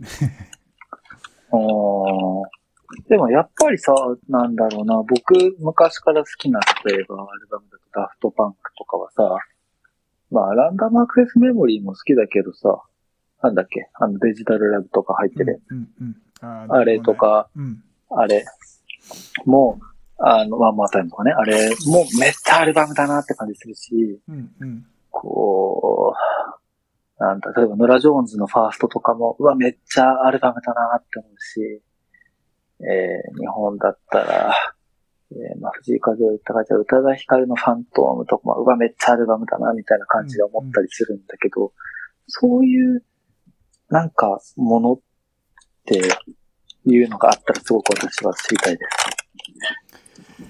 難しいね。それはすごく難しいね。うーん。まあでもやっぱ今年は本当に層の、そのうん9ぐらいから発生してるそのクレオソルのマザーっていうアルバムとか、ほんほんほあん。と、えーっと、ちょっと、あ、リトルシムズの、うん、サムタイムズだっけな。サムタイムズ I might be なんとかってうんいうアルバムうんうんとかはやっぱその、そう、イギリスのそのソウっていうバンドの中心人物が関わって、まあ2人ともクレオソルもリトルシムズのメンバーでやってるわけなんだけど、うんうんその2つはやっぱ、まあ、とにかく結構取り上げられることも多かったしラジオとかで、うんうんうん。うん、なんかやっぱすごくこうなんだろうあの一連の流れはすごくいいしどれもかなり聴けるでよかったなと思ってでもやっぱ俺はそうが一番好きだけど うんうん。聞けるって言い方はオタクっぽいから良くないと思います。なんて言えばいいんだえ、なんか、あこれ食えるな、みたいな。感じ悪い、みたいな。でもいいいけるじゃねえよ、みたいな。好いいアルバムですって言え、みたいなき。いいアそルうバムそう。教育してないとちゃんと。かなはい。はい。そうね。だから来日してほしいアーティストは、ちょっと切れないな。そうは見たい。うんうん。かな。これダメだよ。音楽ネタ超喋っちゃったよ、これ。もう無限だよ、 これ。これ、本当だねダメ。もう、もういい時間だから、ちょっと、これ、いきます。バーワンさん、はじめまして、こんばんは。ネバーウェア楽しく拝聴させていただいております。他の音楽を一切聴かず毎日聴いてますが、未だバー11の出遅れ野郎であることをお許しください。ここまで前置いて、ツイッターネタから質問失礼します。先月30日にお話のあった、パタゴニアのリバーシブルレディフレディフーディの WXL を着用したところ、袖丈足らずパツパツでした。パッツパツでした。私自身、服に詳しくなく、バギーズショーツをいいと聞いて買ってしまう人間なわけですが、どうか他に候補となるようなブツをご教示ください。ちなみに、アークテリクスのアトム AR にも触手が反応しています。よろしくお願いいたします。ということで、あの、まあ、前半にちょっとその音楽ネタというかそのプレイリストを聞いてくれてる人はこういう人もいますよというご紹介と、うん。えー後半は服のネタなんですけど、うん。まあ、このリバーシブルレディーフレディーフーディーは去年も僕は知ってて、なんだっけ、あの、大阪のセレクトショップロフト。マンあそこで入れ、そう、ロフトマンでやってんの見て、へえって思って。で、今年はボーズマンでもやってて、うーん、とかって。これ、ボーイズなんですよね。うん。うんなんで、まあ子供向けの商品で、ただ言って WXL だと、あっちのサイズでどういう表記なんだっけな。まあ、10ラルフ・ローレンで言うと18から20みたいな感じだったっけな。忘れちゃった。あの、まあ要は着れるんですよ。特に女性だったらもちろん着れるし、男性も多分、185とかあったらもちろん無理だと思うけど、まあそんな感じだと思うんですよね。うん。っていうもので、えー袖丈足らずパツパツでした。っていうのは、結構画体がじゃあいいのかなとか。ちょっと僕これ着てないんで、袖丈がどんだけ短いか分かってないんですけど、うん。うん、どうなんだろうね、これ。ちょっとそこがまず分かってないや。いや、これ俺性別もわかんなかったんだよな。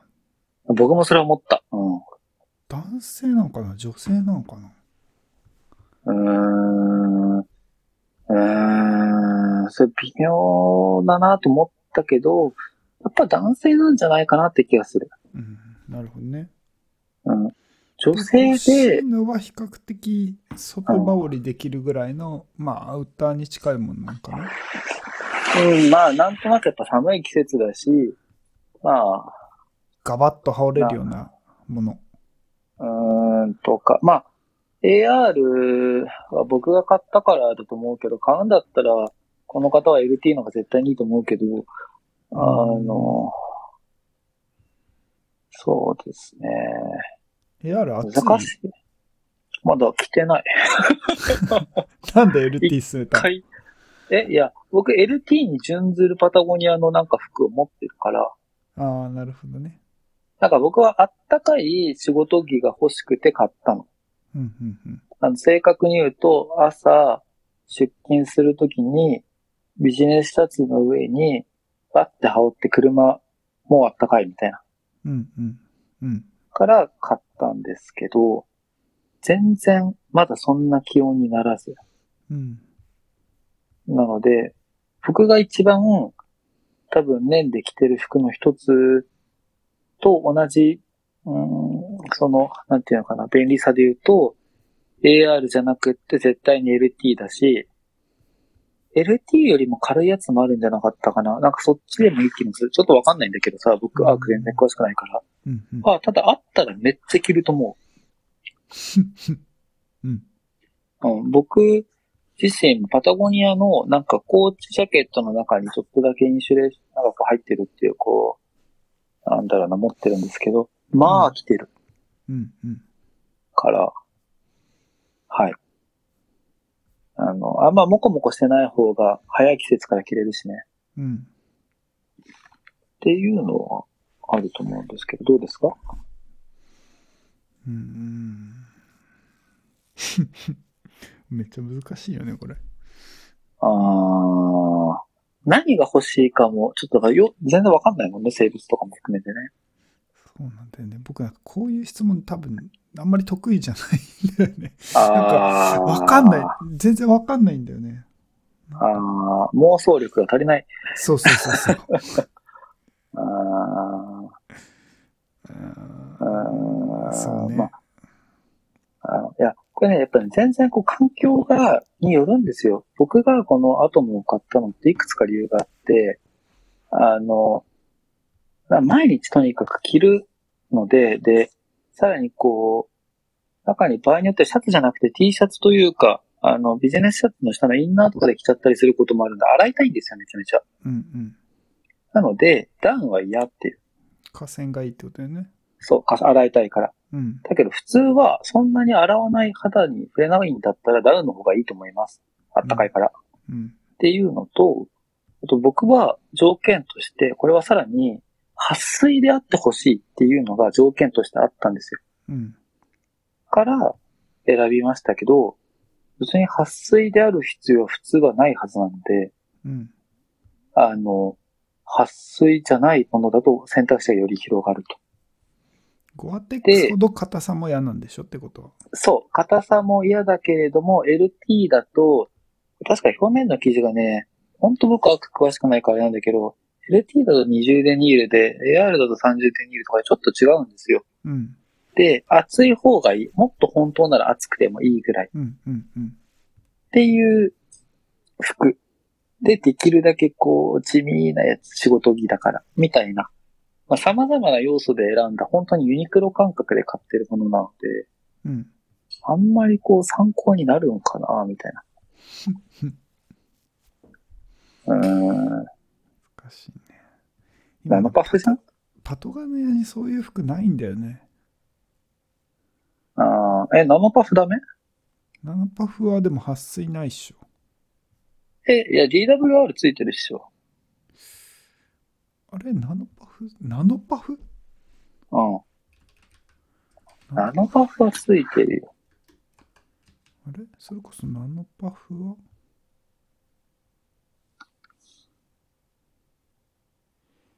でもまあ、これ宗教上っていうか、まあ価値観だけど、中にこう中綿入ってると、外の、なんか、うん、河川の生地、水弾く感じしねえんだよな。今のナノパフ確か撥水ついてないんじゃないえ、マジそんなことある多分そう。だから俺変えてないんだよね。僕ずっとその昔のナノパフ使ってて、全く同いやじい条やいやいやいや件でうん探してて、いやいやいやあ、つるいてる時かつらいてる。ついてなくね耐久性撥水過去、うん、TWR ついてるついてる。耐水性耐水性だからやっぱり防水じゃなくないあ、防水じゃないですね。撥水。撥水撥水と耐水って一緒、いや、違うと思う。撥水弾くだけだし。耐水浸透圧が全然違った気がする。ダメだ。こういうオタクっぽい話をしてるとダメなの。そうじゃなくって、え、まあだから、ナノパフいいんじゃないって思うけどね。かっこよくないけど、ナノパフは。そうなんだよねなんか表面のあの網目みたいの嫌なんじゃない違うかなあーまあ、あれもまたね、だんだん一周回っていい感じになってくると思うんだけど、うん、まあ、旗から見るとダセーわな。 ああとね、やっぱこのキルティングが、あのブロックっていうかレンガ状態じゃなかったとしてもうんうんキルティングが外に出てるっていうのは、いかにもあったかそうですっていう空気感があるのが良くない。うんそうなんだよねあの、9月とか10月ぐらいのタイミングでも結構こういう服って着れちゃったりするんだよ。うんだけど、見た目が顔が良くないせいでダメっていう。だアトムはそういうのないもんね表面そう、そ、そうそう、そこがいいかつるなっしてるとっ。しょそうだうよね、ん。だからそれも含めて、うーん、なんか、僕本当にね、アーク初めて買ったから、もうちょっと多分、いろいろ使わないとわかんないんだろうなと思って、うん。もしかすると AR から買ったのは失敗だったかもね。うーんはい。な、そうねなんですかね、こういう羽織。羽織もんって、難しいよ。うーん。う難しい。ね今のパタゴニアあんまりいいのないってイメージだから。ーん。まあ、なかないけど、なんか何を求めるかだよね。うん、ちょうどそのアトメあるみたいな面のいい感じのやつうんなくなっちゃったんだよね。数年前。前ああ、なんかあったんでしょ面名前忘れちゃったけど。的には、うん。いろいろ、まあ、パタゴニア結構メンヘラだから、ほら、作ってはなくなるからね。そう。で、今ちょうどそういう、その本当に表にキルティングとかダウンっぽくなってないイうンん。スタレーションジャケットって、本当にスキー用のガイドジャケットとかしかなくて、うーそう、ん。今ちょっと俺も困ってる。うーんその、難しいんだよな。あとはこう、なんかその、おしゃれ用なのか、仕事着なのか、みたいなこともあって、こう、同じ機能で良ければさ、だってさ、R2 でもいいし、R2 だとちょっと微妙かな。うん。あの、レトロ系とかだったらあったかさとか同じぐらいなんじゃない値段とか含めて。うん。顔は全然違うけどね、もちろんうん。う。ん。うん。だからこう、うんその顔を気にしないでっていうんだったらどっちでもいいし、街着だったらなんならフリースの方がおしゃれなのではみたいな。うん。そそこうはなんだよね難しいんだよね、そう。そうなんだよね。とかだからその外でモコモコしてるのが、なんかいらないっていう、やっぱりそういう戦闘モードでこう仕事をしている私たちをと言いますか。そういうなんかこう気分的な話もあるんじゃないかなと思うけど。うん。ああ。名古屋はね、やっぱね、ちょっと違うんだよな。ナノエアほど動かないからね、着てるとき。あーまあ。なんか本当に軽い羽織としてはもしかすると名古屋いい可能性あるけどな。うん。けど、あれ、な結ん構か空気抜けるがよ。ああ。まあ、それそういう商品だからね、そうだよね。そうそうそう。あーああと、ちょっと忘れちゃったけどさ、なんかさ、ダスのさ、なんかね、なんだっけ、アルパインダスだっけな。はいはい。ライトダスだ出っけな。てるねうん、な出んてかる。そライんトなダんスがだあっった気がて、する。なんかそんなんがあって、なんか、ネット上でしか見てないけど、おーなんか見かけねえ顔だな、みたいな。うんうん。なんか、多分ちょっと軽い方だよね。ライトじゃなかったっけそあう。るでもね、きっとね、これですらね、来たらね、モコモコになるんじゃそなういそかうっそてう気がそしうてそう。多分そんな気がする。ダスも相当なんかモコモコ感あるよね。ああー。やっぱこう、難しいんだよな。あの、モコモコになってる方がいいっていうものもあるし。うんうん。わかるわかる。あの、ノースのダウンとかはヌプシ含めて、まあ、マクマは何でもいいけど、あの辺はみんな、もっこりしてる方がやっぱいいって感じあるしな。パンパンの方がいいよね。うん。ななんだろうな。そう。その違いがですね、なんか、もうどう伝えていいんだろうね、こういうのって。もう正直冷たいからこんな質問答えらんねえよ、つって。いや、ち一生懸命考えたんだけど、ちよ。うん。なんか、もうちょっとこう、なんだろう。3、4個質問させてほしい。ああ、アキネーターみたいな。そう、なんかこう、ここれはどう思ったのとかさ、なんかこう、どういうシーンを一番想定してるのとか、なんか手持ちやはっぱ何シあるーンのとがか。一番大きいよね。うんあそのあ。辺はなんかちょっと聞きたいなっていう。確かに。うーそんうじゃないと、果てしなくなっちゃう。ちょっとわかんなくなっちゃうんだよな。うーんまあそうなんだけど、まあ、その、まあおそらくそんなにお洋服自体も興味はないけれども、っていうことですか、わからる。それはわかる。そういう人が、あ、これ買ってよかったなって思うものを、あれじゃないだから、しゅんくんの通勤着。いや、だから今ね、ちょっと通勤着難民なんですよ。え、元何なの元はだからそのパタゴニアのうん。うアんトム AR みたいなやつがあって昔うんうんうん。表そう表え、面のあの AR 結構モコモコ系ってことえーまあ中にインサレーションが薄めに入っててプリモロフトうんうんでで表面があのああ、はいゴはアいじゃはい。ないけど、あの、うんうんうんうん。香はい水はい。がついてる H2NO なんとかみたいな。はいはいレイはい。ヤーのやつ。はいはいはいはい。今あない。あああ。うーん。あれ、イン、トレン、なんだっけ、中和入りトレントシェルってないんだっけもうトレントシェルは今、中渡りないと思うけどな。ああ。まあでもあれもな、やっぱ一枚で買着るからいいもんだってな、トレントシェル。タフパフみたいのあったような気がする。ああ、なんか見たかも。ちょっと僕もネット見よう。これ分かった。じゃあもう僕がその今毎日着てるやつ多分ね、アウトレットにまだあるから、それ買ったらいいよ。えー、っと、ちょっと待ってくだそれさいパ。タゴニアパタゴニアです。もうめっちゃ着てます。もう死ぬほど着てます。えー、なんて検索したらいいんだアろウトレットう。。なんでめちゃめちゃもう着てます。ほんとこんどんだけいるんだっていう。メンズなんて検索したらいいんだアウトレットそう、今、それ見てます。よくわかんないから価格の高い順で見ます。名前がわかんねえ。あれ、と、なんていうかな。ええー、名前が出てこない。この、あ、これ。はい、見つけました。メンズモハーベトレイルズコーチズジャケット。はい、これ最高です。買ってください。はい、買ってください。これもめっちゃいいです。僕今 S 持ってるんですけど、XS も買い直そうかなって、これめっちゃいいです。モハーベめっちゃ着てまこす。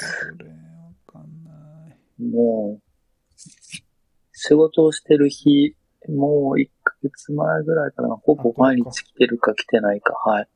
これとフーディニ、フーディニはカバンの中にいつも入ってるんで、まあ車の中にも置いてありますけども、めっちゃ着てます。超いいです。これインスタレーション入ってんだ。入ってます。めっあちこゃいいれいでいんす。じゃないこれめ安っくなてちるゃいい、その言い方、これいいんじゃないこれだって安くなってるしさ、なんか買いやすいじゃこういう水道ってこれ1万3000円で買えるんですよ。ん。いいね。これね、めっちゃいいです。うん。こんないいっていうことないから僕。いやこ、こういう手軽さは確かにすごく多分求められてるよね、この方に。そう。ね、まず何がいいかっていうと、もうこれめっちゃベタ褒めしますね。あの、P6 は邪魔ですが、あの、珍しくこういうので、あの、フードじゃないのに襟っていうのはいいですね。うん。あの、やっぱさ、スタンドカラーって結構きついよね。うん。っていう中で襟なのがいいですし、余計いいのはこれスナップなんですね。ボタンなんです。うん。これもね、いいですね。何がいいのって言われると困るんですけど、いいんですよね。はい。話すと長いんでもう言いません。で、えー袖のところが、これはリブ式なんですね。あの、テープがついたりしてません。はい、いいですね。もういいことずくめで、表面が、あの、綿が入ってる感が少ないから、あの、なんかこう厚着してんなっていう感じしません。うん。はい。で、あとはね、まあ中にね、なんかプリマロフトとかじゃなくってね、なんかもうちょっとね、せこい感じの素材がね、なんか 60g ぐらいだっけなんか入ってんのうん。書いてね、40g か。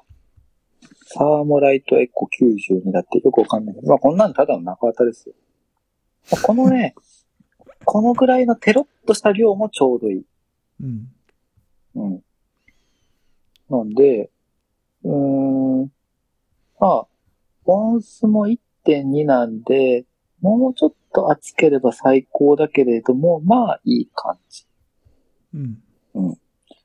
まあ20デニールなのも30デニールくらいだといいけど、まあいい感じ。で、結構ポイントなのがリップストップと。うん。だからまあ、オンスとかデニールスはあるけど、対摩耗性が強いと。はあもう最高ですね。こういうのをウォッシュマンズで売ればいいんですよ。うん。はい。いや、でもすごい、し聞いてていいなと思うよ。あの、悪い点がほぼなくて、逆に、これ、まあ普通は絶対外さない方がいいですけど、僕もう一個買って、もう一個は P6 外そうかなと思ってます。うん。うん。うん。やっぱね、もう売る、もうこここまでシンプルで、これだからワークマンで売ってる服なのよ、これ完全に。うん。あの、ワークマンで売ってる服だとね、もうパタゴニアってさ、これ大島さんも言ってたけど、宗教だから主張が強いのよ、やっぱりさ。俺やでっていう。うん。パタゴニアやでって。 だからね、いらない、これは。これめっちゃいい服です。なんか言ってたら、なんか僕、これ、なんだっけ、どっかのセールで買ったとき、あの、え S からしかなかったから S 買ったんだけど、まあ、大きめに来たらいいかなって。XS も買っちゃおうかな。てか M も買おうかな、みたい な。毎日来てますからね、これ。はい。まあ、僕はこれを毎日着てるのと同じ感覚で、あの、アークテリクスを買いましたが、久しぶりに洋服買ったら、うわ、4万高っって思いました。うん。でも、この1万何歩は、えもうただみたいなもんじゃんっていう、この金銭感覚はやっぱり、パタゴニアに対しての信仰心がある感じがしますね。いや、いいと思う、これ。はい。いいよね。うん。あの、はい。これとフーディに買っときゃ大丈夫です。本当に、これとフーディに買って、あとはどういう用途か知んないけど、バルトロじゃない、まあ、何でもいいや、マウンテンライトでも何でもいいけど、ああいう、なんかノースフェイスかなんかのダウンでも買っといてくださいよ。はい。そうどうしてもそれで足りないっていうんだったら、あれですね、あとは、あの、ナノパフですね。うん。終わり。もうあなたの作業着はこれ以上人生でいりません。私が保証します。はい。ありがとうございます。はい、終わりです。長かったですね。じゃあ、はいありがとうございました。